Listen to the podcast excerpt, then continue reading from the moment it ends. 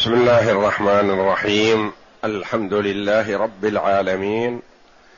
والصلاة والسلام على نبينا محمد وعلى آله وصحبه أجمعين. وبعد.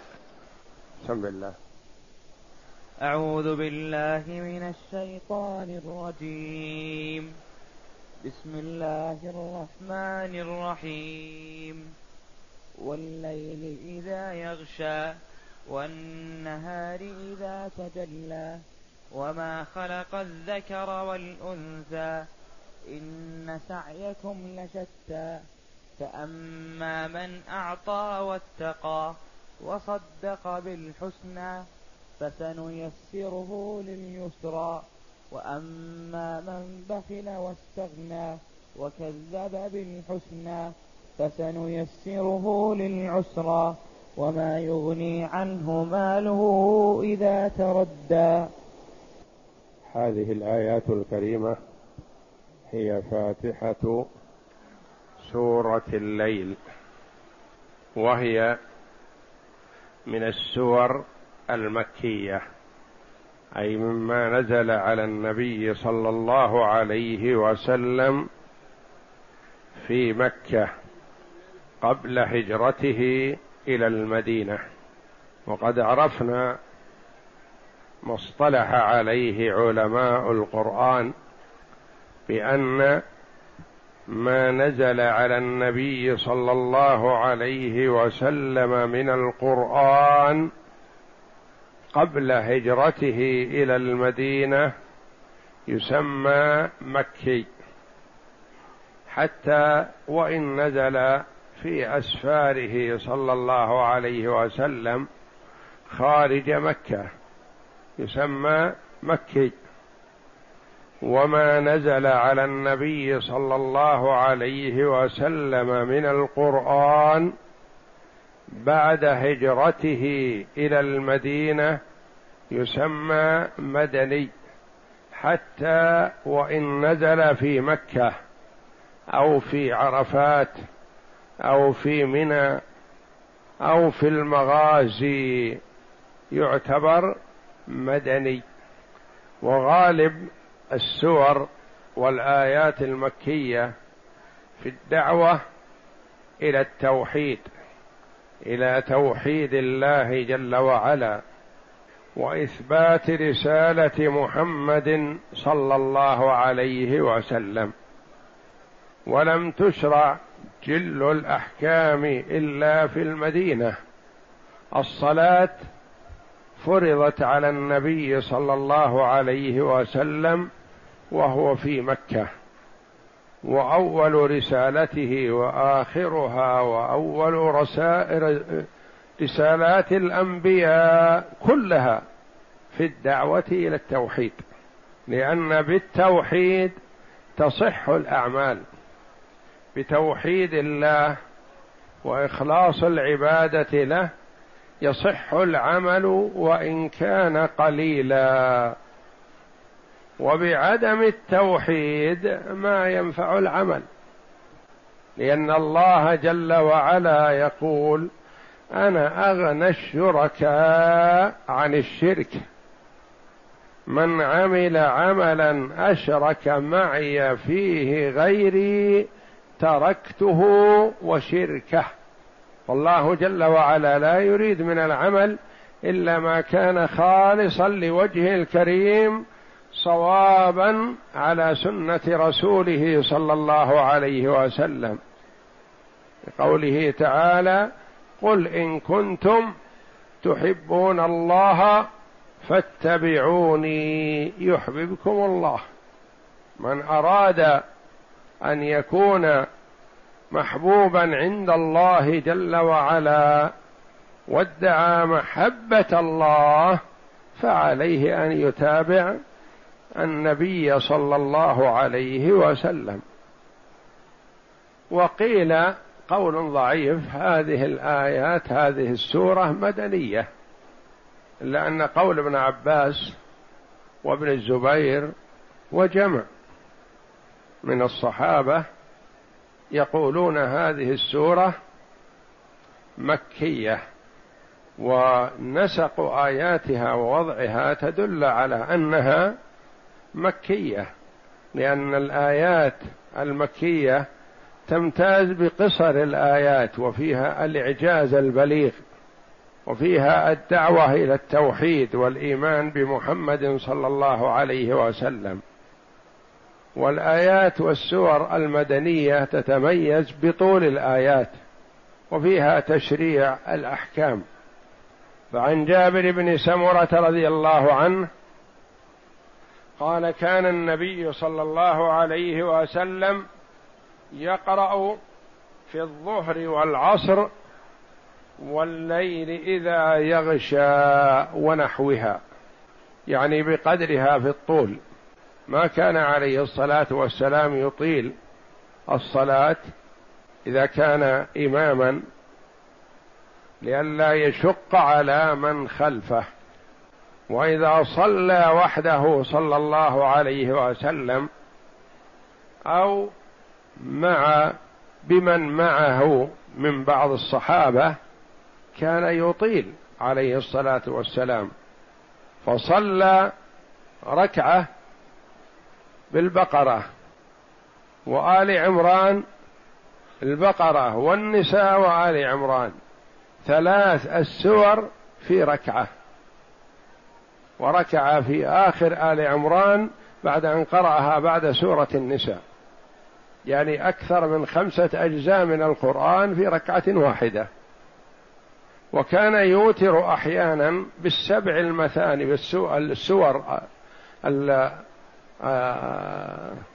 السبع الطوال كان يصلي بها في الليل عليه الصلاة والسلام.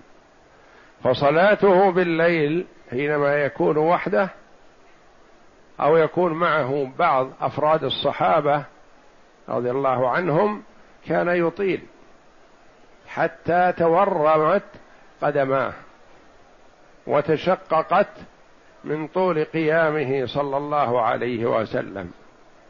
فهو إذا صلى وحده أطال وإذا صلى بالناس خفف ليشرع للأمة صلوات الله وسلامه عليه. وعن أنس رضي الله عنه أن رسول الله صلى الله عليه وسلم صلى بهم الهاجرة فرفع صوته فقرأ والشمس وضحاها والليل إذا يغشى. فقال له أبي بن كعب يا رسول الله أمرت في هذه الصلاة بشيء؟ قال لا ولكن أردت أن أؤقت لكم. أخرجه الطبراني في الأوسط. أراد صلى الله عليه وسلم أن يعلم الأمة. لأنه رفع صوته فسأله أبي بن كعب وكان ممن حفظ القرآن في حياة النبي صلى الله عليه وسلم ومن أهل القرآن رضي الله عنه. قال أمرت فيها بشيء يعني حينما جهرت بالقراءة؟ قال لا ولكن أردت أن أوقت لكم يعني أحدد لكم السور التي تقرؤونها وسبق في السور التي قبلها قول النبي صلى الله عليه وسلم لمعاذ أفتان أنت يا معاذ؟ هلا قرأت؟ هلا صليت بسبح اسم ربك الأعلى والشمس وضحاها والليل إذا يغشى؟ لما صلى معاذ رضي الله عنه بأصحابه بسورة البقرة وتأثر من هذا بعض الحاضرين وانفصل. وأتم صلاته وانصرف. فعلم معاذ رضي الله عنه أن فلانا انصرف عنه وهو في الصلاة. فقال ذاك منافق. فقال والله لست بمنافق ولكن سأخبر رسول الله صلى الله عليه وسلم فاجتمع الاثنان عند النبي صلى الله عليه وسلم. فقص الرجل قصته بأنه كان في عمل وفي حرث من أول الصباح. ولما مر إذا معاذ يصلي فأعجب بهذا وفرح ودخل يصلي معه. فشرع معاذ رضي الله عنه بالبقرة. والرجل متعب ومرهق يعمل وترك بعيره على أساس أنه يلحقه قريبا فرأى أنه لن ينتهي إلا قرب الفجر. فانصرف رضي الله عنه وصلى. فأخبر الرجل بقصته النبي صلى الله عليه وسلم فالتفت النبي صلى الله عليه وسلم إلى معاذ وقال أفتان أنت يا معاذ؟ يعني تريد تفتن الناس في دينهم هلا صليت بكذا؟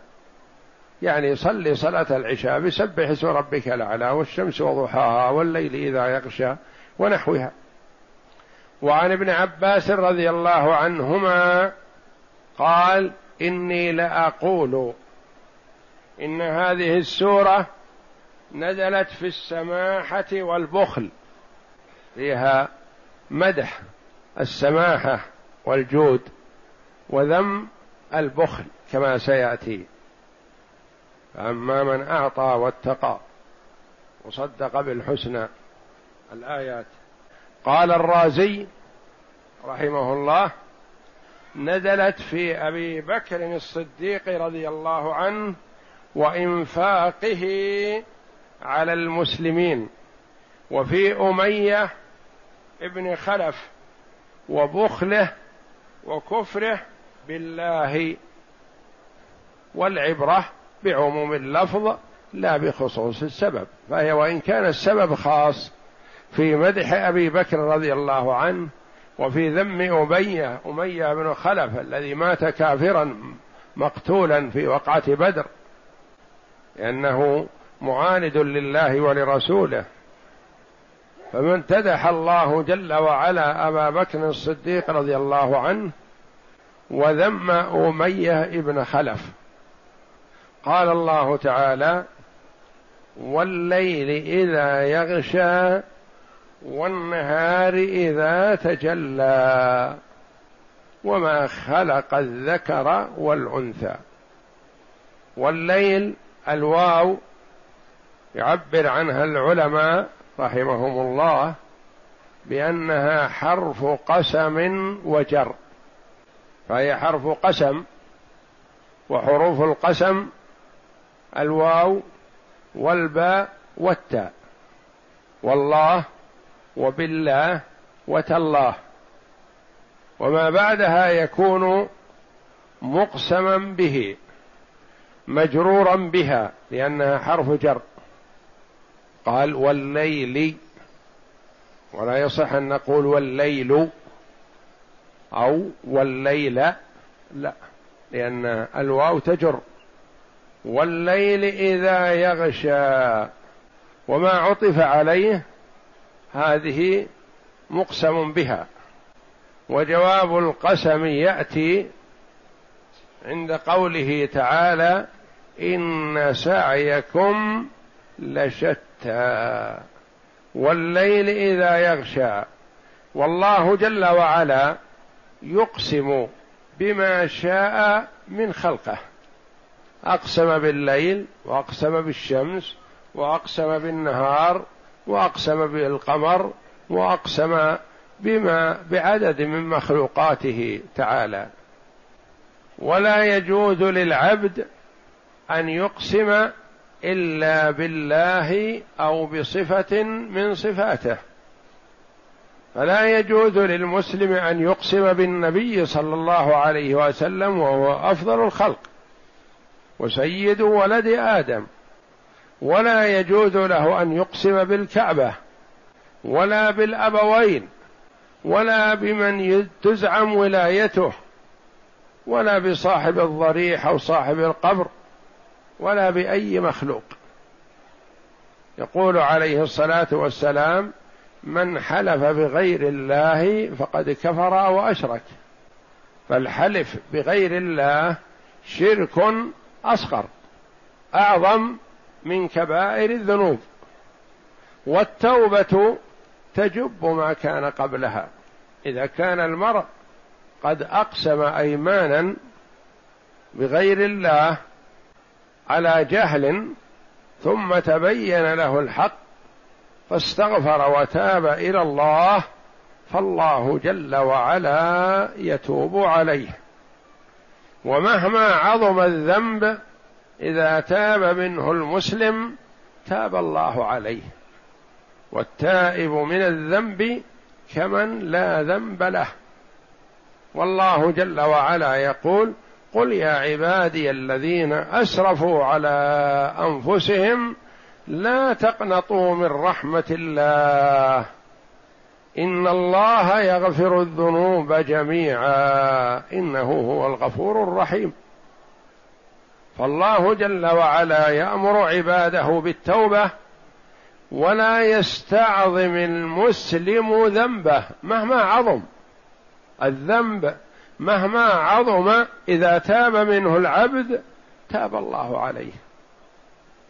فالرجل الذي قتل تسعة وتسعين نفسا وسأل عمن يفتيه فدل على عابد عابد ليس بعالم فجاءه وقال له إنه قتل تسعة وتسعين نفسا فهل له من توبة؟ قال لا. تقتل هذا العدد من الناس وتريد أن تتوب؟ لا.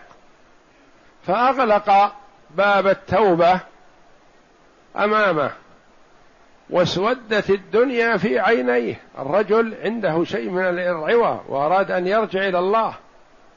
فالرجل أقفل الأبواب دونه كأنه متحكم في عفو الله ورحمته. ما كان من الرجل السائل إلا أن اخترط سيفه وقتل الرجل. انه جنى عليه. وجنى على نفسه اولا. كيف يأتيك هذا الرجل؟ سفاك. قتل تسعة وتسعة وتسعين نفسا. وتجابهه بهذا الجواب؟ فقتله. فأكمل المئة. فذهب وسأل ما ما انتهى؟ عنده رغبة في التوبة لكن يريد شخص يفتح له المجال ويبشره برحمة الله وعفوه. فسأل عن أعلم أهل الأرض فدل على عالم. فجاءه وأخبره قال إنه قتل مئة نفس. ويريد التوبة. هل له من توبة؟ قال نعم. ومن يحول بينك وبين التوبة؟ باب التوبة مفتوح. ما يقفل الباب أمام الشخص إلا إذا طلعت الشمس من مغربها أو غرغر هو يعني وصلت الروح الحلقوم حينئذ ما في مجال للتوبة. لأنه عاين ملائكة العذاب ينتظرونه يراهم بعينيه ولا يستطيع أن يقول شيئا. في هذه الحال ما تنفع التوبة مثل من يقول ذلك يوم القيامة. يتمنى الرجوع إلى الدنيا ليعمل صالحا ما يحصل له.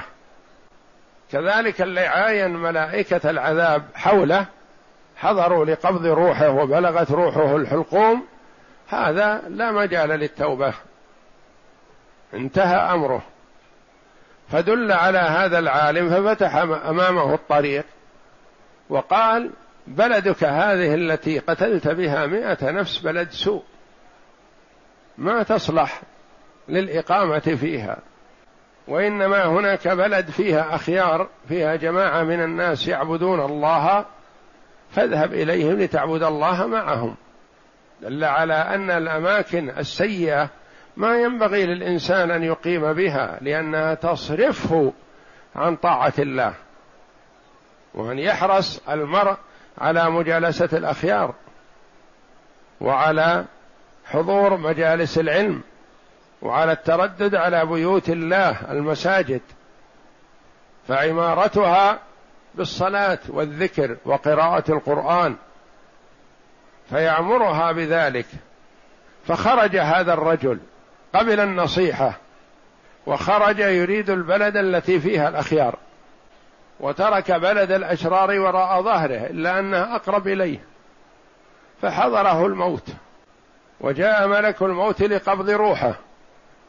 وحضرت ملائكة الرحمة وملائكة العذاب. كل فريق يقول نحن أحق بروحه. ملائكة الرحمة يقولون الرجل خرج تائبا فنحن أولى به. وملائكة العذاب يقولون ما عمل خيرا قط وسفاك ومؤذي فهو شرير فنحن أحق به. فأرسل الله جل وعلا إليهم ملكا في صورة إنسان. فتحاكموا إليه. فقال قيسوا ما بين البلدين. فإن كان إلى بلد الأخيار أقرب فتقبضه ملائكة الرحمة.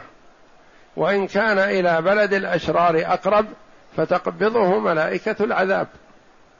فقاسوا ما بينهما فوجدوه إلى بلد الأخيار أقرب بشبر. وفي رواية بذراع. وفي رواية أن الله جل وعلا قال لهذه بلد الأخيار تقربي ولبلد الأشرار تباعدي فكان أقرب إلى بلد الأخيار. وفي رواية أنه لما حضره ملك الموت ناء بعنقه يعني دفع بنفسه إلى البلد التي هو متجه فيها فصار أقرب إليها بهذه الدفعة بهذا الشبر الذي دفع نفسه. دليل على كرم الله جل وعلا وجوده وعفوه ومحبته للعفو والتجاوز عن عباده فقبضته ملائكة الرحمة. خبر النبي صلى الله عليه وسلم الصادق المصدوق. فالمسلم لا يستعظم ذنبه وإن حصل منه قسم بغير الله حصل منه شيء من المعاصي يستر على نفسه ويحمد الله الذي ستر عليه في الدنيا ولا يفضح نفسه. ما يقول عملت وعملت يتبجح بهذا ويمدح نفسه وإنما يستتر بستر الله. كما قال أبو بكر الصديق رضي الله عنه لماعز لما جاءه وأخبره أنه زنى قال استتر بستر الله ولا تخبر أحد. قال أريد أن أخبر الرسول يقيم علي الحد. قال لا تخبر بهذا أحد. استتر بستر الله والله يستر عليك وتب إلى ربك. ما سمحت نفسه. ذهب إلى عمر وأخبره. فقال استتر بستر الله ولا تخبر بهذا أحد. والله ستر عليك في الدنيا حري أن يتجاوز عنك في الآخرة. فحثه الصحابة خيار الصحابة رضي الله عنهم أبو بكر وعمر على أن يستتر بستر الله ولا يخبر. ما شجعوه حينما قال أذهب إلى النبي صلى الله عليه وسلم؟ قالوا نعم. اذهب وأخبر عن حالك لعل الرسول يستغفر لك. قالوا لا استتر بستر الله ولا تخبر أحد والله يتوب عليك إذا تبت. ما طابت نفسه بهذا؟ ذهب إلى النبي صلى الله عليه وسلم. فجاءه من جهة وجهه وقال يا رسول الله زنيت فطهرني. فأعرض عنه النبي صلى الله عليه وسلم والتفت كأنه لم يسمعه. يريد منه أن ينصرف لعله يستتر بستر الله فيتوب. فقام الجهة إلى الجهة التي انصرف إليها النبي صلى الله عليه وسلم. وجاءه قبل وجهه وقال يا رسول الله زنيت. هذه الثانية. فأعرض عنه النبي صلى الله عليه وسلم. وانصرف عنه. ثم قام للجهة الأخرى. وقال يا رسول الله زنيت وطهرني. فأعرض عنه الثالثة. ثم لما قال الرابعة زنيت يا رسول الله فطهرني انتهره النبي صلى الله عليه وسلم. وقال له أبك جنون؟ يعني ما تدرك من انصرافي عنك أني أريد منك أن تنصرف؟ قال لا يا رسول الله ما بي جنون وإنما أنا أريد أن تطهرني. فلما شهد على نفسه أربع شهادات في مجلس واحد كلها يقول للنبي صلى الله عليه وسلم سأل عنه النبي صلى الله عليه وسلم قومه فقال وش كيف حال ماعز فيكم؟ قالوا من خيارنا. قال في عقله شيء؟ قالوا لا ما عليه مدخل. فأمر به النبي صلى الله عليه وسلم بعدما قرر قال فعلت كذا فعلت كذا دخل من كذاك في فرجها كما يدخل يلج الميل في المكحلة وكما يدخل الرشا في البئر وكذا. نكتها يعني صراحة ما فيه يعني لبس أو شيء يظن أنه تقبيل أو كذا أو كذا أو ملامسة يظن أنها تعتبر زنا. قال لا فعلت منها حراما ما يفعل الرجل من امرأته حلالا. فقال النبي صلى الله عليه وسلم اذهبوا به فارجموه. بعد هذه التأكدات فلما رجمه الصحابة رضي الله عنهم هرب. أوجس حر الحصى والحجارة فهرب. فأخذ أحد الصحابة رضي الله عنهم لحية بعير عظم بعير وضربه فسقط وتابعوا عليه الحجارة حتى مات. وقال النبي صلى الله عليه وسلم لما أخبر أنه هرب هل لا تركتموه لعله يتوب فيتوب الله عليه؟ يعني كل هذا إن المسلم يحرص على الاستتار بستر الله ويبادر بالتوبة. المبادرة بالتوبة واجب لكن يستتر بستر الله ولا يخبر أحد لا يفضح نفسه. فإذا كان حصل منه أيمان مثلا بغير الله حلف بالكعبة حلف بالرسول صلى الله عليه وسلم حلف بالوالدين حلف بولي من الأولياء أو قبيلة أو زعيم أو نحو ذلك فيتوب إلى الله جل وعلا ويستغفر والله يتوب عليه. ومثل ذلك إذا حصل منه أمور محرمة من الكبائر من كبائر الفواحش يتوب إلى الله جل وعلا والله يتوب عليه. فالحلف بغير الله شرك والتوبة تجب ما قبلها. وذلك لأن الحلف من الإنسان يعطي منتهى التعظيم للمحلوف به. يعني إذا حلفت بشيء ما معناه أعطيته منتهى التعظيم. ولا يجوز لمسلم أن يعطي منتهى التعظيم إلا لله جل وعلا. حتى لو عظمنا النبي صلى الله عليه وسلم وأحببناه وصلينا وسلمنا عليه واتبعناه ما يجوز لنا أن نصرف له شيئا من العبادة. فهو عليه الصلاة والسلام لا يرضى بذلك وينهى عنه أشد النهي. وعما يقرب إلى هذا لما جاءه الرجل وقال له ما شاء الله وشئت قال أجعلتني لله ندا بل ما شاء الله وحده. فلا يجوز لمسلم أن يحلف بأي مخلوق كائنا من كان. وإنما يكون حلفه بالله أو بصفة من صفاته. والليل إذا يغشى الواو حرف قسم وجر والليل مقسم به. وأقسم الله جل وعلا ببعض مخلوقاته للفت نظر العباد إلى عظمة هذا المخلوق وما فيه من المصالح للعباد فالليل فيه مصالح عظيمة فيه مصالح عظيمة والناس لا قوام لهم ولا حياة لهم بدون الليل والنهار. لو كان الوقت كله ليل ما عاشوا. ولو كان الوقت كله نهار ما عاشوا. فالليل فيه مصالح فيه راحة للبدن وراحة للروح والقلب يستريح الإنسان ويستقبل العمل بعد هذا بنشاط. والنهار فيه مصالح يمتد الناس في أعمالهم.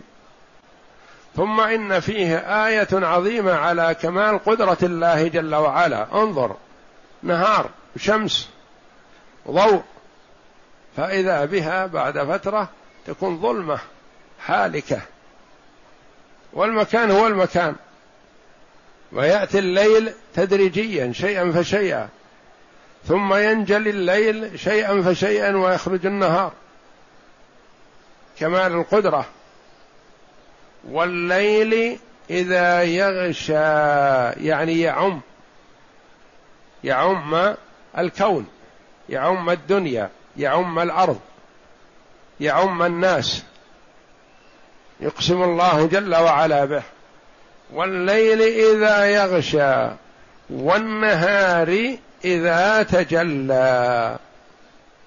والنهار يقسم الله جل وعلا بالنهار. هذا الذي فيه مصالح للعباد وفيه كمال قدرة الله تبارك وتعالى. عهدك بالوقت ليل دامس ظلماء ما يرى الإنسان يده فإذا بالنهار يأتي شيئا فشيئا حتى يتجلى ويظهر بوضوح. أول ما يبدو هل طلع الفجر؟ لا ما طلع إلا طلع خفي. ثم ينتشر ويتجلى. والنهار إذا تجلى يعني ظهر وبان. وما خلق الذكر والأنثى. وما خلق الذكر والأنثى. ما هذه مثل ما السابقة في الشمس وضحاها. ما هذه يصح أن تكون موصولة بمعنى الذي يعني والذي خلق الذكر والأنثى من هو؟ الله جل وعلا. والذي خلق الذكر والأنثى. يكون أقسم الله جل وعلا بنفسه. ويصح أن تكون مصدرية. والمصدرية هي التي تسبك هي وما بعدها بمصدر. وما خلق الذكر والأنثى يعني وخلق الذكر والأنثى. خلق. ما خلق تكون مصدر خلق. وخلق الذكر والأنثى. هذا فيه كمال القدرة وكمال النعمة من الله جل وعلا على العباد. وكيف أوجد الذكر والأنثى؟ وما جعل من ميل كل واحد منهما إلى الآخر وما أودعه جل وعلا في خلق الرجل وما أودعه في خلق الأنثى ولكل خاصية والتكاليف الشرعية لهم جميع ولكل خاصية ولكل تكاليف يمتاز أحدهما على الآخر بشيء ولكل وظيفة في هذه الدنيا.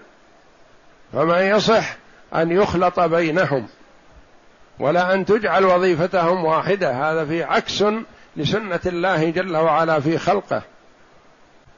والذين يتكلمون ويذرون في مساواة المرأة للرجل وكذا هؤلاء منكوس الفطرة. يصلح الرجل يجلس في البيت للحمل والولادة لو يلزم بالحمل والولادة يلتزم.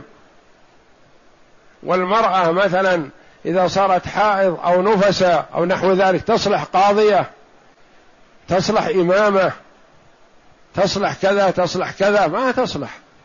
لكل وظيفة ولكل خاصية بحكمة الله جل وعلا. فالذين ينادون بهذا نتيجة انتكاس عندهم. ما عندهم فطرة سليمة. لو كان عندهم فطرة سليمة لأدركوا بعقولهم. يصلح الرجل يقال تربي الأولاد الصغيرين وترضعهم وتعمل معهم وكذا وكذا إلى آخره.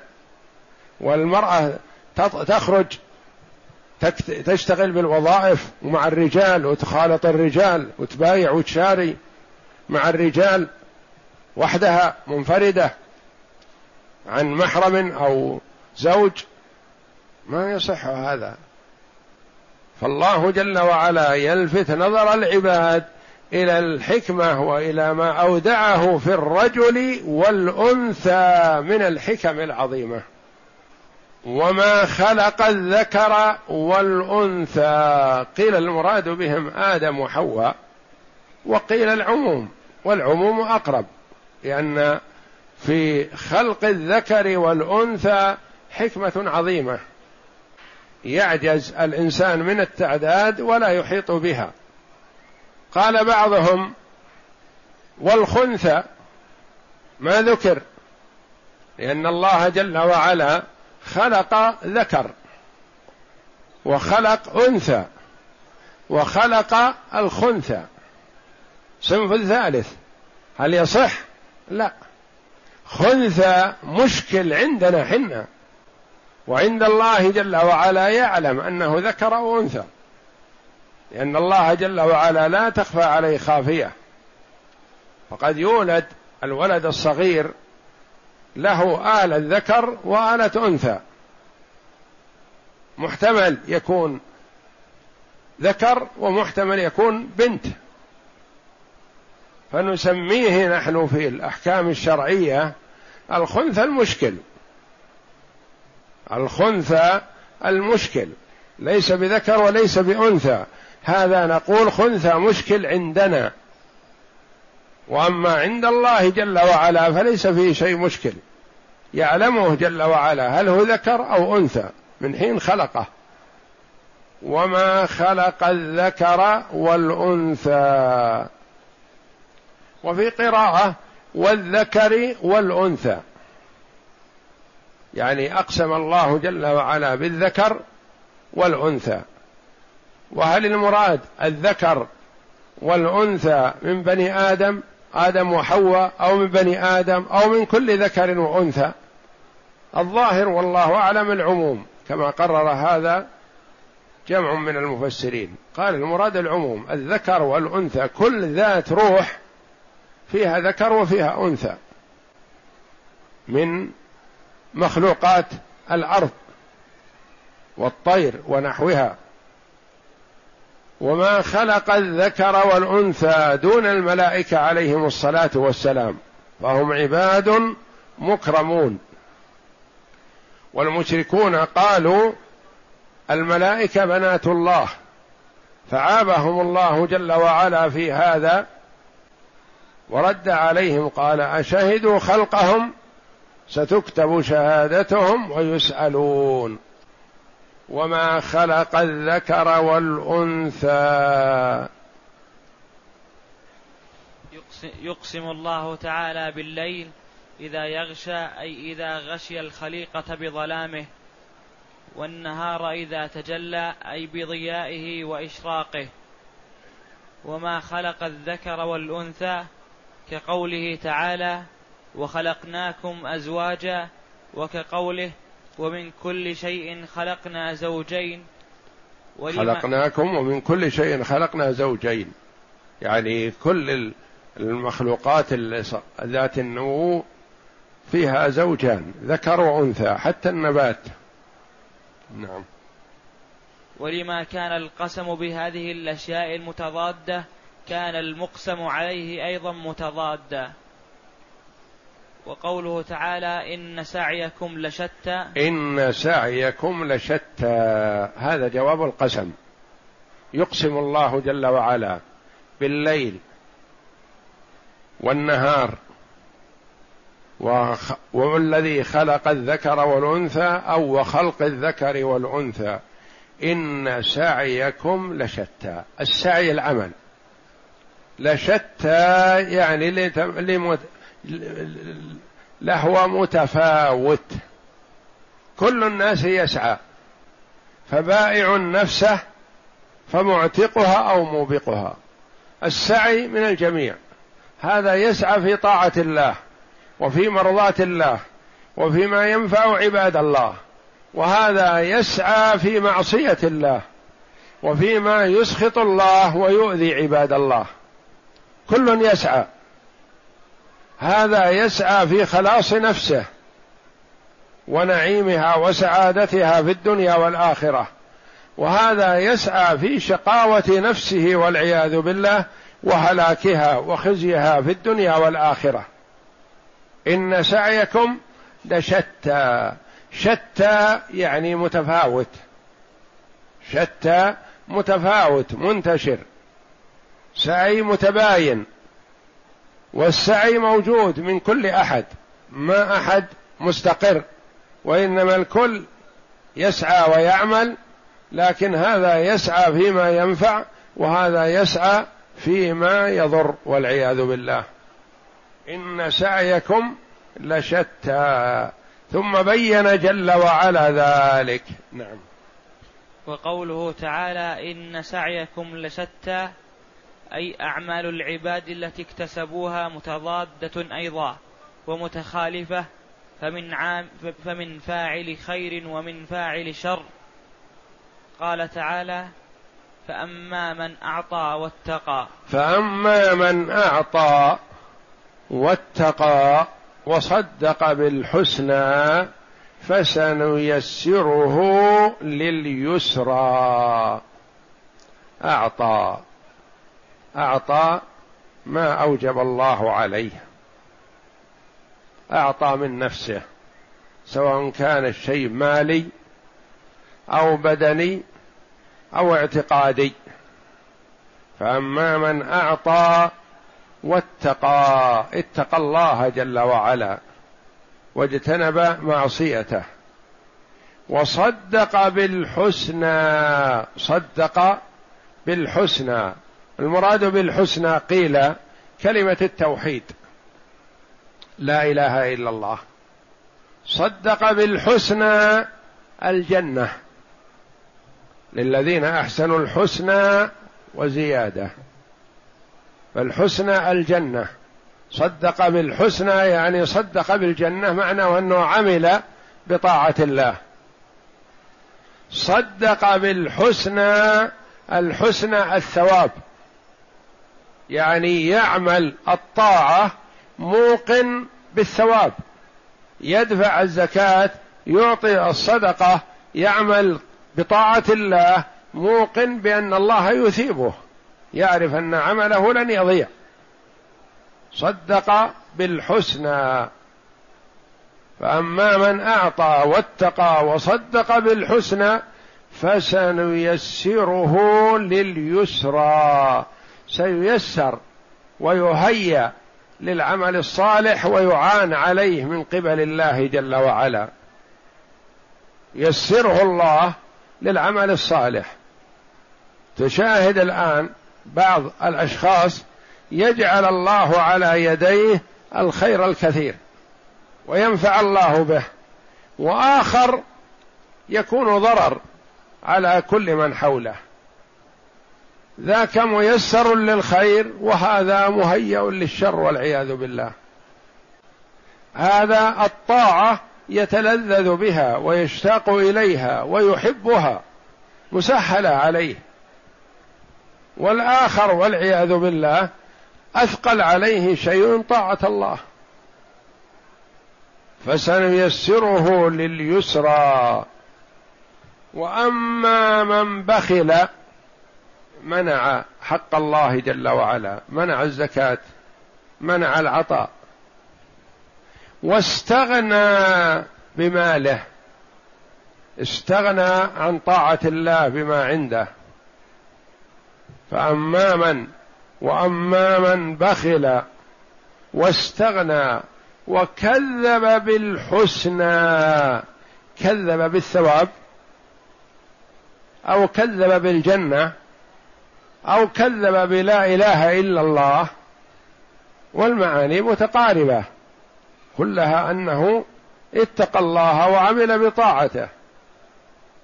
فسنيسره نهيئه للعسرى للأمر العسير. وما هي العسرى؟ الشرك أو النار أو العقوبة. وهي متقاربة في المعنى. فقد أخرج البخاري ومسلم وأهل السنن عن علي رضي الله عنه قال كنا مع النبي صلى الله عليه وسلم في جنازة. فقال ما منكم من أحد إلا وقد كتب مقعده. من الجنة ومقعده من النار. الله جل وعلا يعلم ذلك لكن العباد لا يعلمون. الله يعلم أن هذا من أهل الجنة ومقعده بالجنة ويهيأ له قصوره في الجنة وقد يكون في حال معصية في هذه الحال. والآخر والعياذ بالله يعلم الله جل وعلا ازلا أنه من أهل النار وأنه سيعمل بعمل أهل النار. وقد يكون في أول امره في حال طاعة لكن ينتكس والعياذ بالله. فقالوا يا رسول الله أفلا نتكل؟ فقال اعملوا فكل ميسر لما خلق له. لأن ما في علم الله جل وعلا لا يعلم عنه العباد. وعلى العبد أن يجتهد ويحرص في نجاة نفسه. ما يجوز للمرء أن يقول خلاص أنا من أهل الشقاوة. ما يحتاج أعمل. وما يدريك أنك من أهل الشقاوة. ولا يجوز للآخر اللي أعمل الطاعة يقول أنا مطمئن. أنا من أهل الطاعة وأنا من أهل الجنة. وما تدري ما يختم لك به. عليك أن تعمل وتجتهد وتسأل الله جل وعلا الثبات والتوفيق والهداية. كان أكثر دعاء النبي صلى الله عليه وسلم كما قالت عائشة رضي الله عنها اللهم يا مقلب القلوب ثبت قلبي على دينك. يعلم أمته عليه الصلاة والسلام. قالت أو تخشى يا رسول الله؟ قال أو ما علمت يا عائشة أن قلوب العباد بين أصبعين من أصابع الرحمن؟ إذا أراد أن يقلب قلب عبد قلبه المؤمن والمسلم يسأل الله الثبات في الدنيا والآخرة يسأل الله جل وعلا أن يختم له بخير عمله. أما من كان من أهل السعادة فييسر لعمل أهل السعادة. وأما من كان من أهل الشقاء فييسر لعمل أهل الشقاء. ثم قرأ صلى الله عليه وسلم فأما من أعطى واتقى حتى إلى قوله للعسرى. يستدل عليه الصلاة والسلام على ما يقول بالقرآن. فمثلا سحرة فرعون. كانوا أول النهار يقسمون بعزة فرعون إنا لنحن الغالبون. لما أحضرهم ليقابلوا ما مع موسى من الآيات. وهم سحرة ناجحون في السحر. عندهم الشيء العظيم من السحر. لكن موسى عليه السلام أتاهم بشيء حقائق. فبهرتهم فآمنوا وأسرعوا الإيمان. وفي نفس اليوم والموقف قالوا لفرعون فاقض ما أنت قاض. إنما تقضي هذه الحياة الدنيا. إنا آمنا بربنا ليغفر لنا خطايانا وما أكرهتنا عليه من السحر. والله خير وأبقى. وفي نفس اليوم يتقلبون في أنهار الجنة لما قتلهم فرعون شهداء. هل يجوز لمخلوق أن يقول مثلا هؤلاء أشقياء سحرة فرعون؟ ما يدري. وأمور الدنيا علينا أن نجتهد فيما يخصنا ولا نتدخل فيما يخص ربنا جل وعلا. ما يحكم على الشخص يقال هذا شقي هذا فيه من فيه هذا شقي هذا والله لا يدخل الجنة. لا هذا حرام ولا يجوز. ولا يقال عن هذا بأنه من أهل الجنة وأنه كذا وأنه تقي. ما تدري ما يختم له. والتوفيق بيد الله جل وعلا. والله جل وعلا يعلم الموفق من عباده ويعلم المخذول. وإن الرجل لا يعمل بعمل أهل الجنة حتى ما يكون بينه وبينه وبينها إلا ذراع فيسبق عليه الكتاب فيعمل بعمل أهل النار فيدخلها. وإن الرجل لا يعمل بعمل أهل النار حتى ما يكون بينه وبينها إلا ذراع فيسبق عليه الكتاب فيعمل بعمل أهل الجنة فيدخلها. فالأعمال بالخواتيم وعلى المسلم أن يحرص على طاعة الله وأن يسأل الله ويتضرع إلى الله جل وعلا ولا يجوز له أن ييأس. كما لا يجوز له أن يأمن مكر الله. فلا يأمن مكر الله إلا القوم الخاسرون. فالأمن من مكر الله كبيرة من كبائر الذنوب. واليأس من روح الله كبيرة من كبائر الذنوب. والمؤمن يكون بين بين. لا يأمن ولا ييأس ويجتهد في الطاعة. والعلم عند الله جل وعلا فيما يختم له به. يهودي شاب كان يتردد على النبي ويأتي حوله ففقده النبي صلى الله عليه وسلم فسأل عنه عليه الصلاة والسلام. حسن خلقه عليه الصلاة والسلام. قالوا إنه مريض. قال هيا بنا لزيارته. ويهودي لعل الله أن يهديه. فدخل عليه النبي صلى الله عليه وسلم وعنده أبوه. فإذا هو في حالة سيئة يعني في حالة الموت. فقال له النبي صلى الله عليه وسلم يا فلان قل لا إله إلا الله اشهد أن لا إله إلا الله وأن محمد رسول الله. فرفع الشاب طرفه نحو أبيه. يستشيره. فقال الأب أطع أبا القاسم. يعرف أن في طاعة رسول الله صلى الله عليه وسلم السعادة والولد مروح. خالص. ما بقي إلا يكون شقي من أهل النار والعياذ بالله يموت على الكفر يعرف أبوه. أو يموت مسلم يكون من أهل الجنة. فقال أطع أبا القاسم. فشهد أن لا إله إلا الله وأن محمدا رسول الله ثم خرجت روحه. فقال النبي صلى الله عليه وسلم لمن معه من الصحابة جهزوا أخاكم. أصبح أخوكم كان يهودي قبل لحظات والآن أصبح أخ مسلم. وقال الحمد لله الذي أنقذه من النار بي. بركة زيارة المصطفى صلى الله عليه وسلم على هذا الشاب زاره فدعاه إلى الإسلام فأسلم فتولاه الصحابة رضي الله عنهم.